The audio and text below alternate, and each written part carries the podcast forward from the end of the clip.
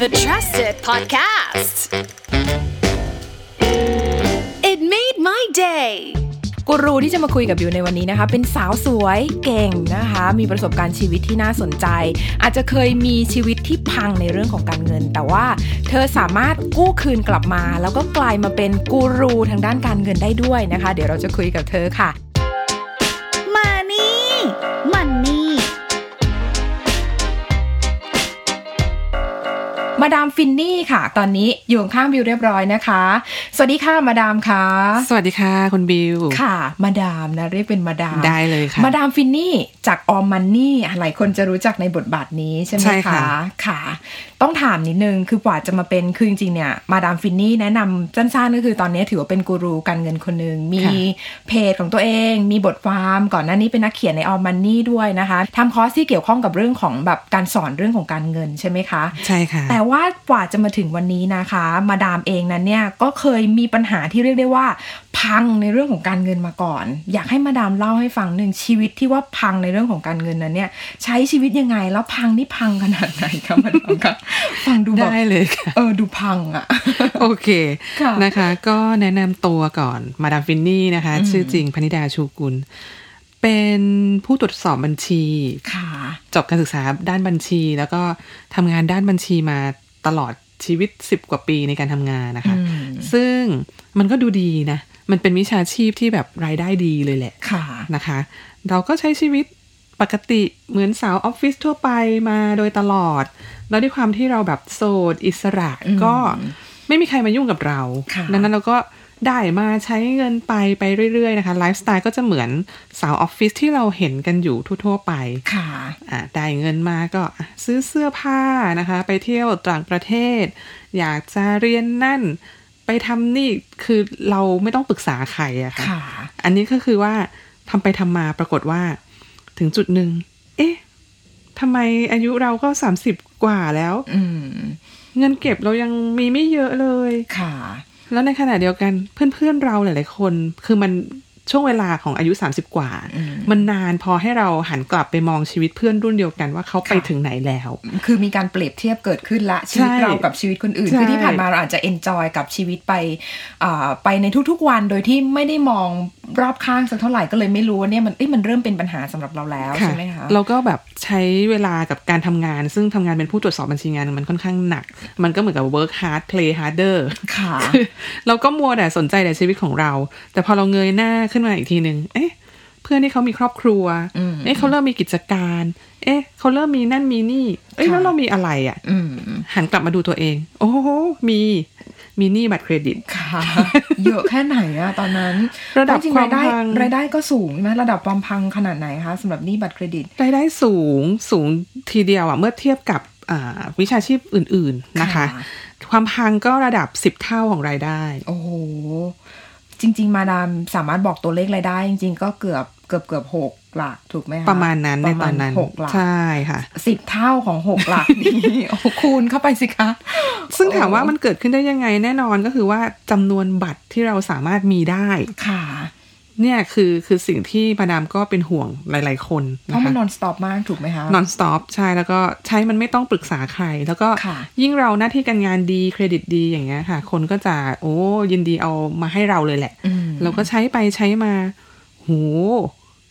สิบเท่าถามว่ามันมาถึงจุดนี้ได้ยังไง เดี๋ยวก็จะเล่าให้ฟังด้วยว่า ปัญหามันเกิดขึ้นได้ยังไงอะค่ะ ค่ะ นะคะ แต่ความพังแล้วก็คือระดับนั้นคือระดับ 10 เท่า ซึ่ง อืม ถ้าเราใช้การบวกลบคูณหารง่ายๆ สมมุติเราเอาเงินของเรามาใช้หนี้เนี่ยสิของเงินเดือน ค่ะ ต้องใช้เวลาถึงร้อยเดือนอะ โอ้โห เราก็ว่าเฮ้ยมันมันมันคงไม่ไหวแล้วนะ อืม นั่นแหละค่ะคือที่มาของของว่าเป็นความพัง แล้วพอเราเอ่อผ่านตรงนั้นมาได้นะคะ อืม ใช้คำว่าผ่านยังไม่ได้แบบมันแก้ได้แบบในทันทีทันใดหรอกเพราะว่า ค่ะ จำนวนมันค่อนข้างเยอะ เราก็เลยรู้สึกว่ามันน่าจะมีคนที่มีปัญหาอย่างเรา อืม นั่นคือที่มาว่า เออยิ่งถ้างั้นเรามาทำอะไรแบ่งปัน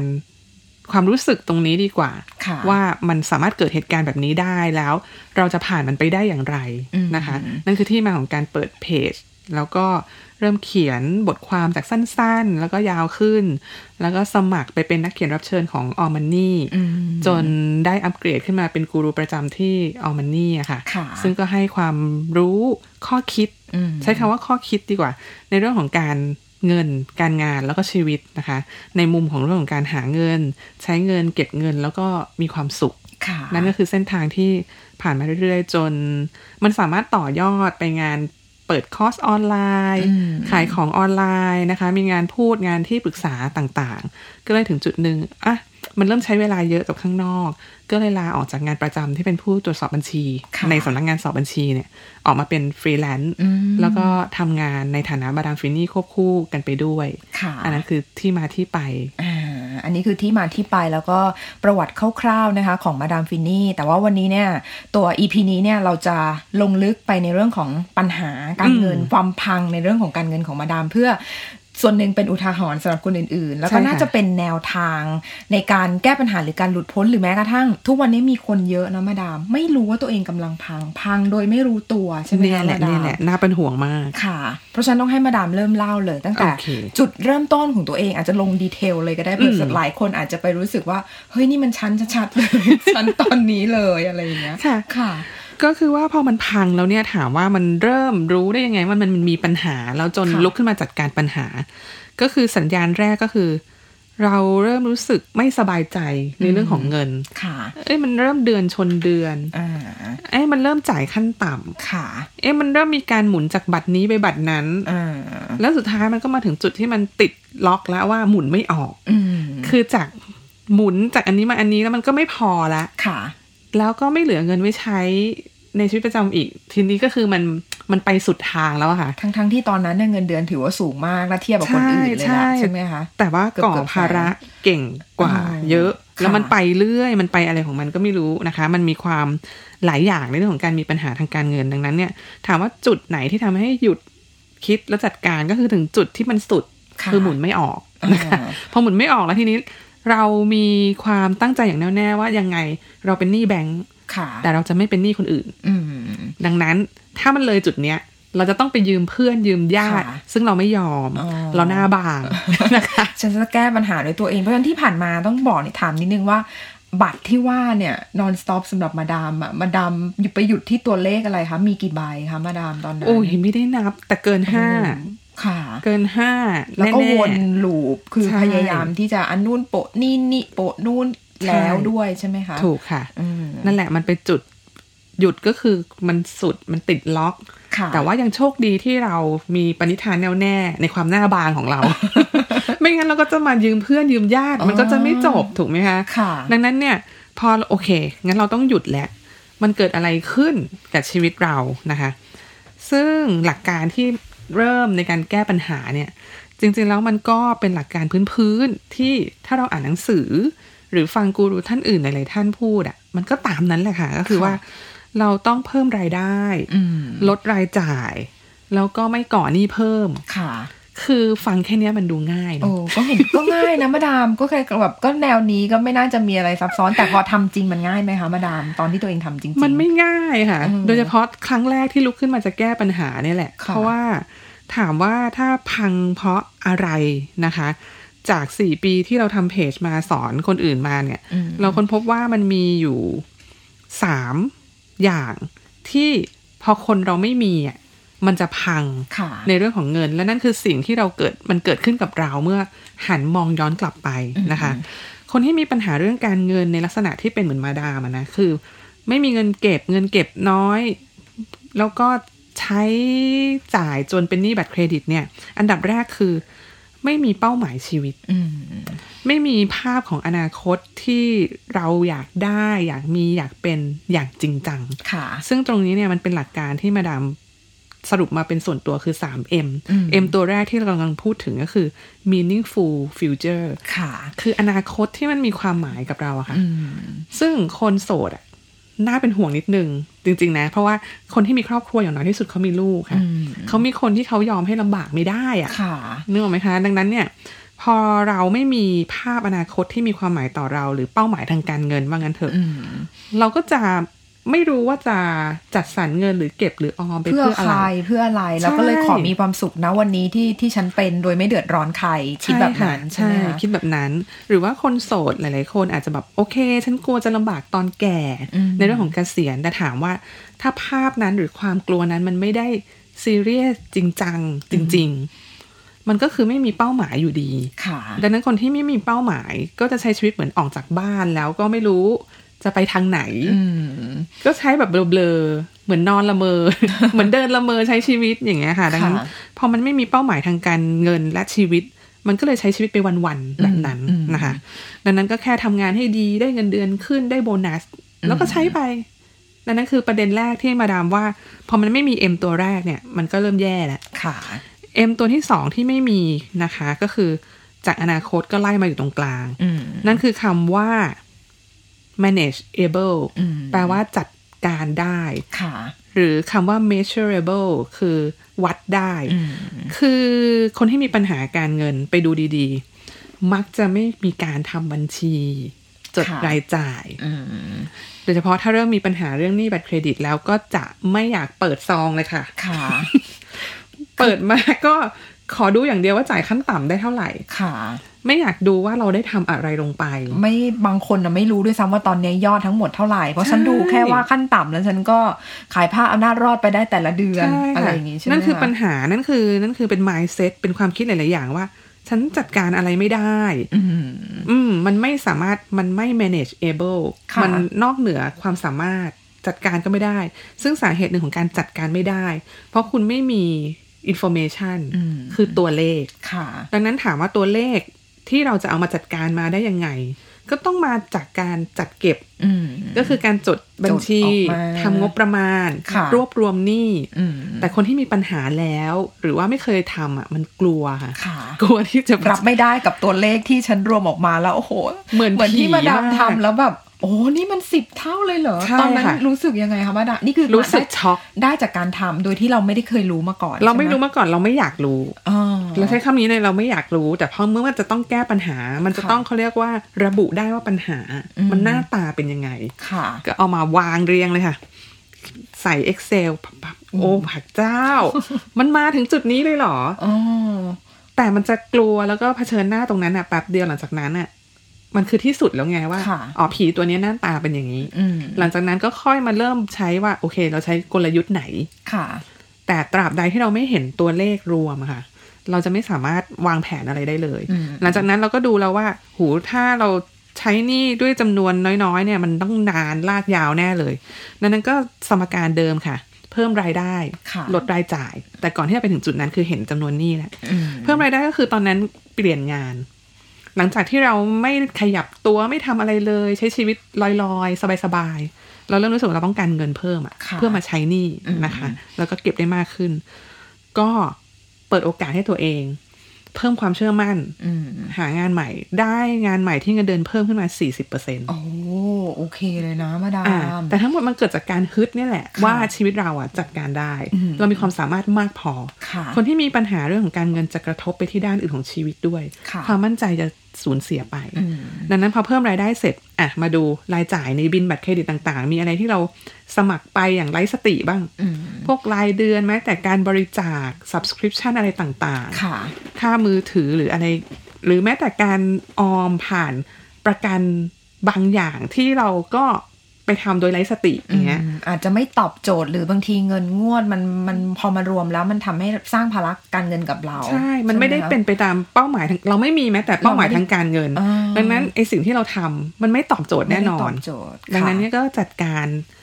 เห็นตัวเลขก่อน อืม เพิ่มรายได้นะคะ แล้วก็ลดรายจ่าย แล้วหนี่ที่มีอยู่แล้วก็จับรวบไปทำเป็น personal loan ที่มันอ่าดอกเบี้ยรับได้ แล้วก็ขยายระยะเวลาออกไป เพื่อให้พอจ่ายหนี้แล้วเราเรายังอยู่ได้อย่างเงี้ยค่ะ แล้วก็ทำให้ชีวิตเนี่ยมันมันหมุนมันโฟล์ต่อไปได้ อืม อย่างคนปกติ ค่ะ คนไม่ปกติคือวันๆคิดแต่ปัญหาเรื่องเงิน อืม อย่างเงี้ยสติสัมปชัญญะก็ไม่มีการที่จะไปเพิ่มรายได้ก็ลำบาก เพราะว่าตื่นเช้ามาคิดแต่ปัญหา มัวแต่กังวลในเรื่องของเงินของตัวเองใช่ไหมคะ ใช่ค่ะ ว่าเอ้ยเราจะจ่ายหนี้เราจะจ่ายขั้นต่ำใบนี้จะหมดหรือยังนู่นนี่ใช่ไหม ใช่ มัน ค่ะ ไม่มีแรงทำอย่างอื่น ดังนั้นเนี่ยมันก็จะมาที่ M ตัวที่ 3 พอเรา manage able เรื่องของข้อมูลตัวเลขทุกอย่างได้แล้วเนี่ย M ตัวที่ 3 คือ mindfulness ค่ะ สติ อืม อยู่อย่างมี ำ ส คัญ ติ ทีนี้เรารู้แล้ว คือเราเริ่มมี meaningful future เรามีปลายทางที่สว่างสดใสขึ้นว่า อืม ฉันจะไม่เป็นอย่างเงี้ย ค่ะ อย่างน้อยที่สุด อย่างน้อยฉันต้องหลุดพ้นจากไอ้สิบเท่านี้ไปให้ได้ ใช่ ใช่ ไหม ค่ะ คะ แล้วฉันก็รู้สึกว่าทุกอย่างเริ่มจัดการได้แล้ว อืม เพราะฉันเห็นตัวเลข ฉันเปลี่ยนงานได้ ฉันสามารถตัดรายจ่ายได้ เออ ดังนั้นสติสตังค์เริ่มมา ค่ะ ไอ้คำว่าสติสตังค์เริ่มมานั่นแหละ คือที่มาว่าจึงไปเรียนกับพี่บอยวิสูตรตอนนั้นนะคะ อืม ในเรื่องของการเขียน ค่ะ แล้วก็เลยมาเรียนกับอาจารย์บัณฑิตเอื้องรังสีเปิดเพจ อืม ความคืบหน้าในชีวิตเกิดได้เมื่อมีสติ ค่ะ สติที่กลับคืนมาเมื่อเราจัดการเรื่องของเงิน อืม จัดการเรื่องของเงินเพื่ออนาคตที่ดีกว่า ค่ะ เนี่ยค่ะคือเส้นทางในการที่จัดการกับความพัง อืม แล้วก็เป็นการเปิดอีกเส้นทางหนึ่งคือการเป็นมาดามฟินนี่ ค่ะ เหมือนกับว่าจากวิกฤตกลายเป็นโอกาสไปเลย ซะงั้น นอะ เลยค่ะ ใช่ไหมคะ นี่ ใช่ กลายเป็นโอกาสแล้วก็ ฉีกชีวิตมาดามเลย จากนักตรวจสอบบัญชีเนาะมาเป็นกูรูทางด้านการเงิน เพราะว่าม าก เจอปัญหา เดี๋ยวถามนิดนึงว่าในแต่ละกระบวนการเนี่ย ใช้เวลานานแค่ไหนมาดาม ในการที่รู้อ๋อฉันมีปัญหาแล้ว แล้วก็อ่ะมาไหนมาเริ่มซิจากตัวเลขที่ฉันไม่อยากดูเลยอ่ะฉันจะยอมรับความจริงกับมัน แล้วก็มาเริ่มคิดว่าต้องทำยังไงบ้างเนี่ย จนกระทั่งเริ่มมีสติ แล้วก็เริ่มเปิดกว้างตัวเองเนี่ย ใช้เวลานานแค่ไหนอะคะ จริงๆทั้งหมดอ่ะอย่างการรวบรวมข้อมูลอ่ะจัดการได้ภายในหนึ่งสัปดาห์ อืม ถ้าเรากลั้นใจ ค่ะ แล้วเรารู้ว่าเราทำไปทำไม ขั้นตอนของการรวบรวมข้อมูลตัวเลขทุกอย่างจริงๆ ไม่นานเลยค่ะ อืม ทั้งหมดที่เราปล่อยให้มันเป็นมามันเกิดจากความกลัวมากกว่า ค่ะ เราก็ไม่เชื่อมั่นว่าเราจะจัดการอะไรได้ ดังนั้นเรื่องของการรวบรวมข้อมูลอ่ะไม่น่าจะเกินหนึ่งสัปดาห์เอาจริง ๆ นะ ต่อให้เราฉีกจดหมายทิ้ง เราก็สามารถโทรไปขอสำเนาหรืออะไรได้หมด คนมันจะทำอ่ะ ฉีกฉีกมีฉีกทิ้งด้วยเหรอ ก็ไม่เปิดค่ะทิ้งไปเลยค่ะ แล้วก็หาไม่เจอก็เลย ถ้า ไม่ ไม่ รู้ เจอไม่อยากรับรู้ เออ อะไรอย่างนั้นนะคะ แล้วก็ในส่วนของการหางาน ก็ถ้าปกติเนี่ยงานดีๆ ก็อาจจะใช้เวลาสักนิดนึงอ่ะเดือน 2 เดือนมันจะมีขั้นตอนของการสัมภาษณ์หลาย ๆ ครั้ง ค่ะ แต่เมื่อเรามุ่งมั่นอ่ะมันจะได้นะคะ ในส่วนของการอ่าตัดรายจ่ายก็ไม่นานอีกเช่นกัน มันอยู่ที่ความกล้าของเราอะค่ะ กล้าเผชิญความจริงไหมว่าเรากำลังปล่อยให้เงินเราไหลไปกับอะไรบ้าง ค่ะ แล้วก็ทยอยตัด ดังนั้นทั้งหมดทั้งมวลเนี่ยในเรื่องของการรวบรวมข้อมูลกับตัดรายจ่าย เต็มที่เอาจริงๆถ้าตั้งใจทำมันไม่เกินเดือนหนึ่ง อืม หางานอาจจะเดือนสองเดือน ค่ะ แล้วแต่ความแบบตลาดของวิชาชีพนั้นๆ ซึ่งมันโชคดี วามยากง่าย แต่โชคดีว่ามาดามเองใช้เวลาไม่เยอะใช่ไหมคะ เพราะว่ามันมีเป็นอาชีพที่เป็นที่ต้องการ อืม แล้วก็คนยังไม่ได้เยอะมาก เราก็ได้มีข้อได้เปรียบในเรื่องของบุคลิกภาพ ภาษาอังกฤษอย่างเงี้ย ค่ะ ซึ่งเราโอเคใช้เงินไปกับการเรียนหรืออะไรเยอะ แต่มันก็มาเป็นรางวัลตอบแทนในตรงเนี้ยว่าทำให้เรามีอ่าความสามารถศักยภาพที่จะได้งานให้มันได้เงินเดือนสูงสูงๆขึ้นไป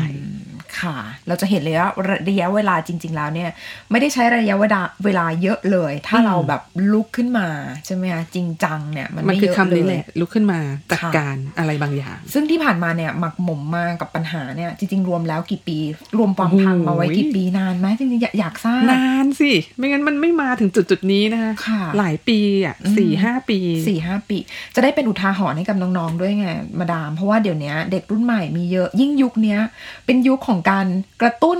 การใช้จ่ายแล้วก็แรงขับเยอะมากนะ พวกโซเชียลพวกอะไรเงี้ยทำให้คนอยากกินอยากชอบอยากจ่ายอยากซื้อเยอะแยะ ค่ะ ใช่ไหมคะ ชีวิตมันสั้น อืม ใช้ซะ แล้วก็เห็นผลวิจัยก็คือว่า คนรุ่นใหม่ที่เด็กกว่าเราอย่างเงี้ยค่ะ ค่ะ เขาจะรู้สึกกับคำว่าหนี่อ่ะไม่ได้เป็นเรื่องเดือดร้อนสักเท่าไหร่ อืม อันนี้คือเป็นความที่ก็น่าเป็นห่วงอยู่นิดนึง ค่ะ เพราะถ้าจะไปแก้ปัญหาเอาตอนที่มันสายไปแล้วเงี้ย มันก็มันก็จะปัญหามันหนักขึ้น อืมค่ะ จริงๆเคสมาดามเนี่ยยังมีอีกหลายประเด็นที่น่าสนใจด้วยนะคะ ซึ่งเดี๋ยวเราคุยกันนะคะ ปกติเนี่ยคนที่มีปัญหาเรื่องการเงินเนาะมาดาม ส่วนใหญ่เขาจะเจอปัญหาที่ว่ารายได้ไม่พอใช่ไหมคะ ค่ะ รายได้มันน้อยเกินไปพยายามแล้วเต็มที่ แต่อย่างเคสมาดามเนี่ยเป็นชีวิตที่น่าจะตรงกับหลาย ๆ คนเหมือนกัน อืม ก็คือเป็นสาวออฟฟิศทั่วไปนะคะ รายได้ค่อนข้างดีจัดว่าสูงเลยแหละ ใน ค่ะ ในกลุ่มคนอายุเท่ากันมาดามน่าจะน่าจะรายได้อาจจะเยอะกว่าเพื่อนๆคนอื่นๆด้วยซ้ำใช่ไหมคะ แต่ว่า ก็สุดท้ายมาดามก็ยังสามารถที่จะพังได้อะ ในเรื่องของเงิน ที่ที่มาดามเล่าให้เรา มี ฟัง ความ เอกี้ สามารถสูง เออเพราะฉะนั้นเนี่ยอยากจะให้มาดามแนะนำหรือบอกคนที่กำลังรู้สึกว่าบางทีเราก็ จริงๆเรารู้สึกพาวอยู่แล้วเนาะถ้าเรามีโอกาสที่จะมีรายได้สูงหรือว่า แล้วเราก็จะไม่รู้สึกว่าชีวิตเราจะต้องไปเจอกับปัญหาในเรื่องของการเงินนะ อืม เนาะหรือบางคนมีปัญหาอยู่ไม่รู้ตัวด้วยอะไรเงี้ย ค่ะ มาดามอยากบอกคนกลุ่มนี้ยังไงคะ ก็ด้วยความที่เงินมันหามาง่ายนะคะสำหรับคนหลาย ๆ วิชาชีพสายอาชีพ จริง ๆ แล้วคำถามที่เราน่าจะถามตัวเองนะคะ ก็คือว่าเราใช้ชีวิตแบบเนี้ยเรามีกำไรหรือเปล่า ถ้าเราเทียบเป็นบริษัท อืม นะคะ ถ้าคิดว่าชีวิตเราเนี่ยดำเนินไปทุกวันทุกวันเนี่ย สุดท้ายแล้วมันมีกำไรเหลือหรือเปล่า ค่ะ หรือว่ายิ่งใช้แล้วยิ่งขาดทุน อืม คำนี้เนี่ยมันจะต่างจากว่าเรามาคุยกันว่าเรื่องมีรายได้เท่าไหร่ เพราะรายได้เท่าไหร่ ถ้าอยู่ในงบการเงินมันเป็นบรรทัดแรก แต่ถ้าพูดถึงกำไรมันคือบรรทัดสุดท้าย ค่ะ ซึ่งถามว่าชีวิตคนเราอะจะวัดฐานะ และอนาคตที่ดีกันที่ตรงไหน คือบรรทัดสุดท้ายค่ะ คือคำว่ากำไร ดังนั้น อยากให้คนฟังอะค่ะ ลองกลับไปรีวิวชีวิตตัวเองนะคะว่า เราทำงานมากี่ปีแล้วเนี่ย ชีวิตเรานับจากจุดแรกจนถึงจุดเนี้ยได้กำไรมาเท่าไหร่ ค่ะ เมื่อเทียบกับระยะเวลา ถือว่าเป็นกิจการที่ดีไหม อืม ถ้า อุ๊ย ไม่เหลืออะไรนะคะ หรือติดลบนะคะ เราใช้เวลามาตั้งนานแล้วเนี่ยคำถามคือ เรากำลังดำเนินกิจการนี้แบบไหนไปเพื่ออะไรบนหลักการอะไร ในฐานะมนุษย์คนหนึ่ง อืม ซึ่งถ้าศักยภาพในการหารายได้เนี่ย มันเยอะนัก แล้วทำไมมันไม่เหลืออะไร ดังนั้นเนี่ย ถ้าจะวัดว่าคนคนหนึ่งเก่งหรือไม่เก่งอะเราต้องดูที่บรรทัดไหนกันแน่ อืม ระหว่างบรรทัดแรกกับบรรทัดสุดท้าย ซึ่ง ตัวอย่างหนึ่งที่มาดามเคยได้เจอแล้วมันเจ็บ ก็คือ มีช่วงหนึ่งทำงานอยู่ในโรงเรียน นานาชาติแห่งหนึ่งนะคะ เราพบว่า พี่ๆแม่บ้านน่ะที่ทำความสะอาดน่ะ ค่ะ เขามีบรรทัดสุดท้ายที่มากกว่าสาวออฟฟิศ อย่างเราใช่ไหม ใช่ โอ้โหเห็นไหม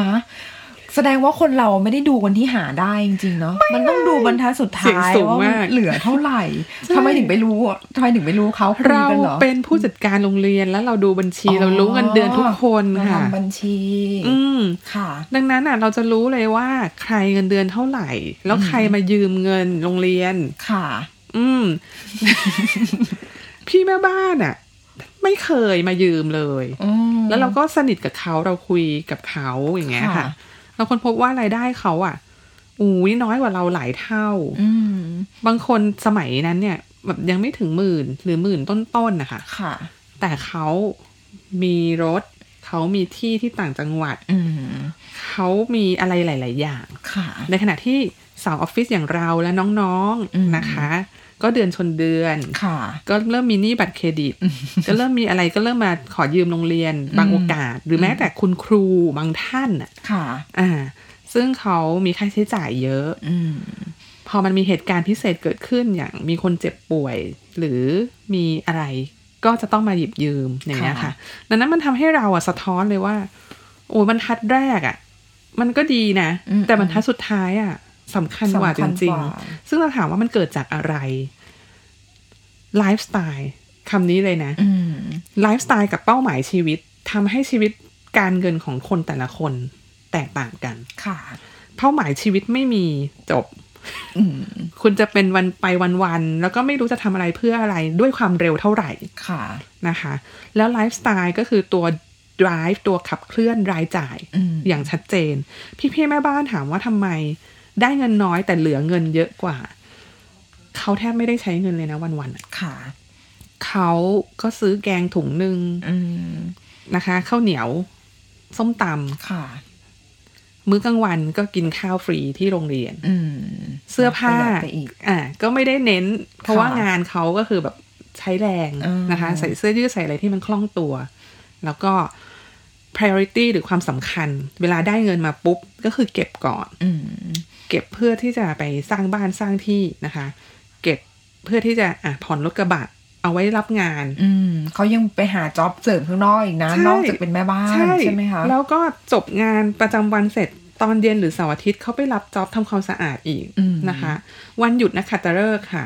ไปเปิดร้านขายของ ค่ะ ขายกับข้าวขายคือ นี่คือไลฟ์สไตล์ของเขาที่มุ่งเน้นการหาเงิน อืม เอนจอยกับการหาเงินและการสร้างอนาคต ค่ะ เพราะว่าต้นทุนเขาอาจจะน้อยกว่าเรา อืม แต่สาวออฟฟิศซึ่ง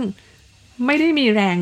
กดดันในชีวิตขนาดนั้น อืม ไม่ได้มีใครเรียกร้องต้องการโดยเฉพาะหลาย ๆ คนก็คือแบบ พ่อแม่ไม่ได้เรียกร้องว่าต้องส่งเงินหรืออะไรอย่างเงี้ย ค่ะ เขาก็ดูแลตัวเขาคนเดียว อืม เป้าหมายชีวิตก็ไม่มีไลฟ์สไตล์ก็คือเลิกงานนะคะ เดินห้าง อืม กินในห้าง ปิ้กิน ช้อป อา ปิ้ง หาร กินเอาจริง ๆ เดี๋ยวเนี้ยถ้าเข้าห้างอะค่ะ กินของคาวและของหวานอะ ค่ะ ต่อหัวในกรุงเทพนะคะ อืม มันก็น่าจะแตะห้าร้อยแล้วไหมอะ ใช่ เออ เออ แล้วมันเป็นอย่างนี้อาทิตย์ละกี่วัน อืม เสาร์อาทิตย์เราก็อยู่บ้านกันไม่ได้ ค่ะ ถ้าเราอยู่บ้านเราก็ช็อปออนไลน์ ใช่ ถ้าเราไม่ช็อปออนไลน์ เราก็จองทริปว่าปีนี้จะไปเที่ยวไหน จะ กัน อ่ามีไปต่างประเทศอีกถ้ามีช่วงวันหยุดใช่ไหม อืมคือไลฟ์สไตล์มันช่างแตกต่างกัน ค่ะ ระหว่างพี่แม่บ้านที่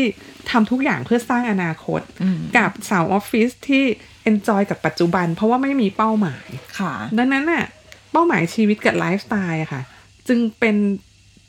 ตัวหลักๆ เลยที่ทำให้จุดจบในเรื่องของชีวิตทางการเงินของคนแต่ละคนต่างกัน อืม ดังนั้นคนที่รายได้เยอะอะค่ะ มาดามก็เลยอยากให้คุณถามตัวเองว่า คุณน่าจะฉลาดพอแล้วแหละ ถ้าคุณได้เงินเดือนเยอะ ถูกไหม ค่ะ กลับไปที่คำถามนั้น ถ้าเป็นกิจการคุณคือกิจการที่น่าลงทุนไหม อืม ชีวิตคุณเนี่ย ยิ่งใช้ยิ่งติดลบ หรือว่าผลประกอบการการเติบโตมันต่ำเหลือเกิน ในขณะที่คนที่เขาต้นทุนชีวิตต่ำกว่าเรา อืม ทำไมผลประกอบการเขาดีจัง อ่ เขาเติบโต เขามีแอสเซทเพิ่ม ค่ะ net worth หรือว่าสินทรัพย์สุทธิมูลค่าในตัวเขาในชีวิตเขาทำไมมันสูงกว่าเรา อืม ตรงเนี้ยมันน่าจะถ้าจะวัดนะคะวัดกันแบบนี้ไหม อืม เปรียบเทียบกับคนอื่นแบบนี้ไหม ดีกว่าการเปิด IG แล้วเทียบไลฟ์สไตล์ในเรื่องของการใช้เงินกับวันหยุดพักผ่อน ค่ะ หรือเปล่า อ่า อันนี้คือคำถามที่อยากจะโยนให้คิด เพราะว่าคนที่มีรายได้สูงแล้ว ได้รับการศึกษา ไม่ใช่ว่าเขาไม่รู้ แต่มาดามว่าหลาย ๆ คนขาด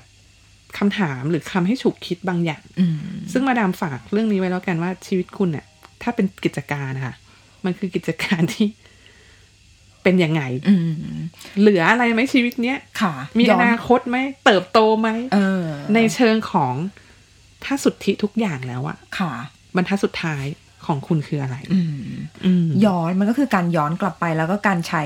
3M เหมือนกันนะ เพราะว่าต้องกลับไปย้อนดูทั้งหมดสำหรับชีวิตตัวเองต้องไปบวก ใช่ ลบ ค่ะ คูณหาร อย่าไปดูแค่บรรทัดแรกที่เป็น อืม รายรับ แต่ว่าสุดท้ายแล้วอะหักกบลบหนี้ออกมา คุณเหลือเท่าไหร่ บรรทัดสุดท้ายที่มาดามบอกใช่ไหม ใช่ คะ ค่ะ อืม แล้วก็จริงๆยังมีอีก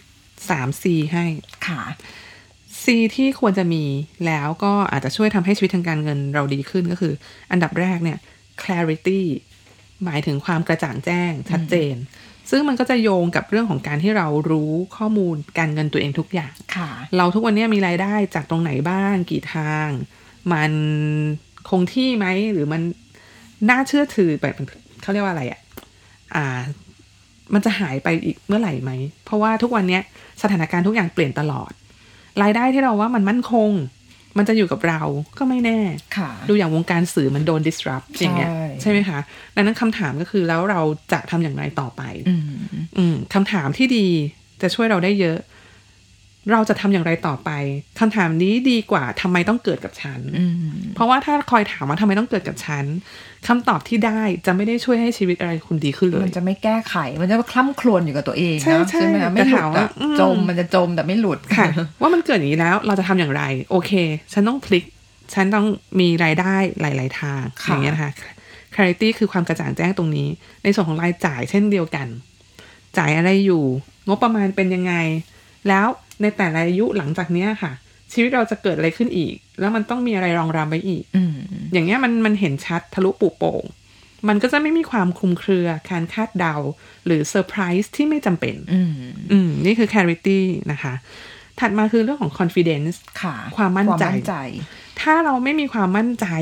การจะแก้ปัญหาหรือทำให้ชีวิตดีขึ้นยากมาก อืม ความมั่นใจไม่ได้อยู่ดีๆ ไปรดน้ำมนต์เราได้นะ ความมั่นใจมันจะเกิดมาจากหนึ่งแหละ clarity อ่ะพอเราเห็นตัวปัญหาค่ะ อืม มันใหญ่มากก็จริงแต่เราเห็นแล้วว่ามันสูงแค่ไหน ค่ะ นะคะ เราจะคิดว่ามันจัดการได้ในขณะที่ เราไม่รู้เลยว่ามันตัวเท่าไหนเนี่ย อืม เราไม่รู้จะไปเลือกกลยุทธ์หรืออาวุธอะไรมาได้ถูกนะคะ confidence จะมาจากความรู้แจ้งในเรื่องของข้อมูลรวมถึง มีความมั่นใจในความสามารถ ค่ะ อะไรบางอย่างในตัวเรา อืมเหมือนที่มาดามเนาะมั่นใจแล้วลุกขึ้นมาเปลี่ยนงานใช่ไหม ใช่ คะ ค่ะ เพื่อเพิ่ม ใช่ รายได้แก้ปัญหา ซึ่งตรงเนี้ยเราต้องเขาเรียกว่าอะไรนับข้อดีของตัวเองให้เก่ง อืมอืม ๆ ให้คุณค่าตรงเนี้ยให้เก่งๆ ปัญหาหนึ่งซึ่งหลายๆ คนจะชอบมาปรึกษานะคะ ว่าฉันไม่เจอแพชชั่น อืม ฉันอยากมีรายได้เสริม ฉันอยากเริ่มทำอะไรบางอย่าง เพื่อหารายได้เพิ่ม ค่ะ แต่สิ่งที่มาดามค้นพบจนถึงวันนี้ก็คือว่าจริง ๆ แล้วอะสมบัติเก่าที่เรามี ไม่ว่าจะเป็นสิ่งที่เราเรียนมาหรือทำงานมา อืม โอเคว่าเราไม่ได้ชอบมันมาก แต่นั่นคือความสามารถที่คุณสามารถพูดได้เลยว่าคุณทำได้ ค่ะ ไม่จำเป็นต้องทิ้งมัน เพียงเพราะว่าคุณเบื่อหรือไม่ชอบ อืมอืม ตรงเนี้ยหลาย ๆ คนไม่เห็นค่า แล้วก็มาดามอาจจะหยิบยกเรื่องเนี้ยมาพูดหลังจากนี้ต่อไป เหมือนอย่างที่ตัวเองเป็น ค่ะ เราเบื่ออ ม เราเบื่อบัญชี เราเบื่อมาก เออ เพราะเราทำมาจะยี่สิบปีแล้ว ค่ะ แต่ถามว่า เฮ้ย อันนี้คือสิ่งที่ยูหลับตาทำได้ อืมอืม นี่คือสิ่งที่ยูมีคุณลิฟิเคชันมีมีมีมีใบมีเซอร์ติฟาย ค่ะ มันไม่ได้ได้มาง่ายทำไมต้องทิ้งเพียงเพอเบื่ออ อืม นั่นคือที่มาที่ว่าหลังจากเนี้ยจะกลับไป ทุกวันนี้ก็ยังทำถูกอยู่ไหมคะ ยัง คือ ทำ คือมาทำในอาจจะเหมือนโอ้โหเหมือนเหมือนออกจากวงการมาก็จริง แต่ว่าจริงๆก็ก็ยังทำเกี่ยวกับบัญชีอยู่เป็นผู้สอบมันสามารถทำเป็นฟรีแลนซ์เป็นรายได้อยู่แล้วใช่ไหม ค่ะ แต่เพียงแต่ว่าเพราะเราเบื่อเราอาจจะแบบโยนมันทิ้งชั่วคราว อืม มันคือการพักมากกว่า ค่ะ แต่หลังจากนี้ก็คือจะกลับไปจับเนื้อหาตรงนั้น เพราะมันเราไม่ได้เริ่มจากศูนย์อะ อืม ทำไมเราต้องทิ้งสิ่งที่เราสามารถหลับตาทำ ค่ะ แล้วไปจับสิ่งที่มันเริ่มจากศูนย์ อืม มันก็เสียของไหม อ่า นึกออกไหมคะ ใช่ใช่ ดังนั้นจริงๆ confidence เนี่ยคุณสามารถ confidence ได้เลย ตรงจุดที่คุณมีความสามารถ ค่ะ แต่ถ้าคุณต้องมาเติมหาแพชชั่นใหม่ เริ่มเรียนรู้สิ่งใหม่ จากศูนย์ โดยเฉพาะตอนอายุที่เยอะแล้วอะ อืม คอนฟิเดนซ์มันจะมาช้า ค่ะ ดังนั้นวันนี้มันสามารถมิกซ์ได้ว่าเราจะเคลื่อนที่ชีวิตเราไปข้างหน้าได้ยังไง อืม จากตรงนี้นะคะ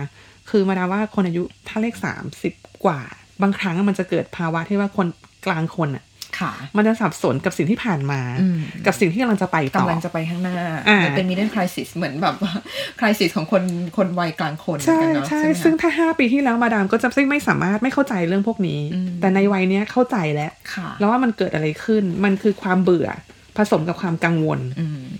แต่จริงๆแล้วหันกลับไปแล้วเห็นคุณค่านะ โอ้ มันมันจะดีขึ้นมากอะค่ะ เราสามารถใช้ประโยชน์จากตรงนั้นได้ นั่นคือ confidence มีในเรื่องของความสามารถรวมกับเขาเรียกว่าความเชื่อศรัทธาว่าชีวิตข้างหน้ามันจะดี อืม ซึ่งตรงนี้ไม่มีเหตุผล ค่ะ แล้วแต่ความเชื่อส่วนบุคคล แต่ถ้ามีแต่ความเชื่อส่วนบุคคล แต่ไม่มีความสามารถ อืม ก็ไม่ได้เหมือนกัน ก็ไม่ได้ ปถึง เพราะว่าถ้าย้อนกลับไปถามจริง ๆ นะ เราจะซื้อของหรือเราจ้างคนคนหนึ่ง เราจะใช้งานเขาอย่างต่อเนื่อง เพียงเพราะเขามีความสุขในการทำสิ่งนั้น หรือเขาทำสิ่งนั้นได้ดี อืม นี่คืออีกจุดหนึ่งอีกมุมหนึ่งที่มาดามอยากคุยกับคนที่แบบ ฉันจะต้องทำสิ่งที่ชอบ ค่ะ หันมาใหม่ เอาว่าเป็นเราเนี่ย เราจะจ้างคนคนหนึ่งทำงาน นาน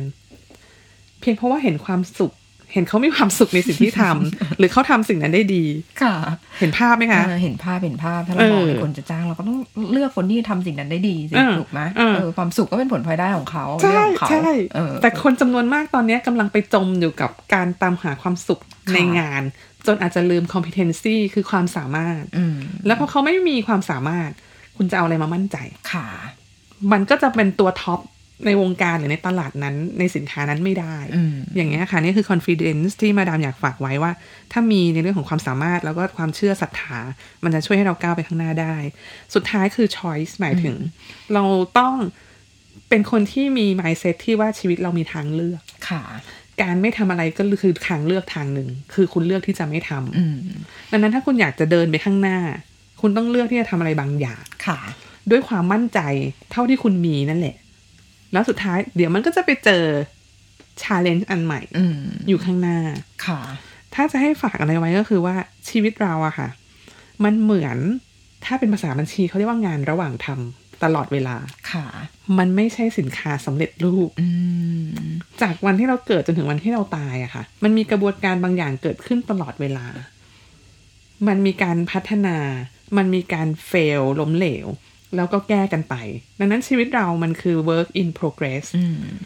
ตลอดเวลา มันอยู่ on progress ตลอดนะ จริง มัไม่ใช่ ค่ะ แบบ มันไม่มีแบบ finish ก็คือวันที่เราจากโลกนี้ไปอะใช่ไหมคะ ไม่มี เออ ดังนั้นเพื่อเคลื่อนไปข้างหน้า อยู่จะต้องเจอ choice ตลอด ค่ะ แค่ตื่นขึ้นมาเช้านี้จะใส่เสื้อสีอะไรก็คือ choice อืม say yes say no กับอะไรก็คือ choice แล้วชีวิตความก้าวหน้าในเรื่องของงานเงินรวมถึงความสัมพันธ์เนี่ย ก็เกิดจากการตัดสินใจเล็กๆ ของเราทุกวัน ค่ะ ดังนั้นอย่ากกลัว choice จงรู้ว่าเรามี choice แล้วก็เลือกมันเถอะ เพราะเดี๋ยวเราก็จะไปเจออะไรก็ไม่รู้ เมื่อเรามี confidence หรือความมั่นใจแล้วอะค่ะ ประกอบกับ clarity คือ ค่ะ สิ่งที่เรามี เรารู้ชัดเจน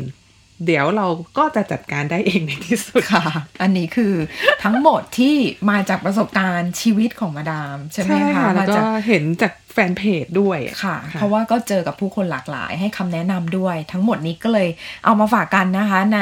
EP นี้สำหรับ Money Money นะคะ ไปปรับใช้นะคะ กันดูชีวิตจะได้ไม่พังในเรื่องของการเงิน วันนี้ขอบคุณมากเลยค่ะ มาดามคะที่เข้ามาคุยกันนะคะ ยินดีมาก ๆ ค่ะ ค่ะ สวัสดีค่ะ สวัสดีค่ะ ค่ะ ติดตามกันได้ Money Money นะคะ คุณผู้ฟังคะ ก็ทาง Spotify นะคะ ทาง p o d b แล้วก็แอปต่างๆนะคะ ที่เกี่ยวข้องกับการฟัง podcast นะคะ กลับมาเจอกันใหม่นะคะ กับ Money Money ในสัปดาห์หน้านะคะ สัปดาห์ละครั้งวันนี้ไปก่อนแล้วค่ะ สวัสดีค่ะ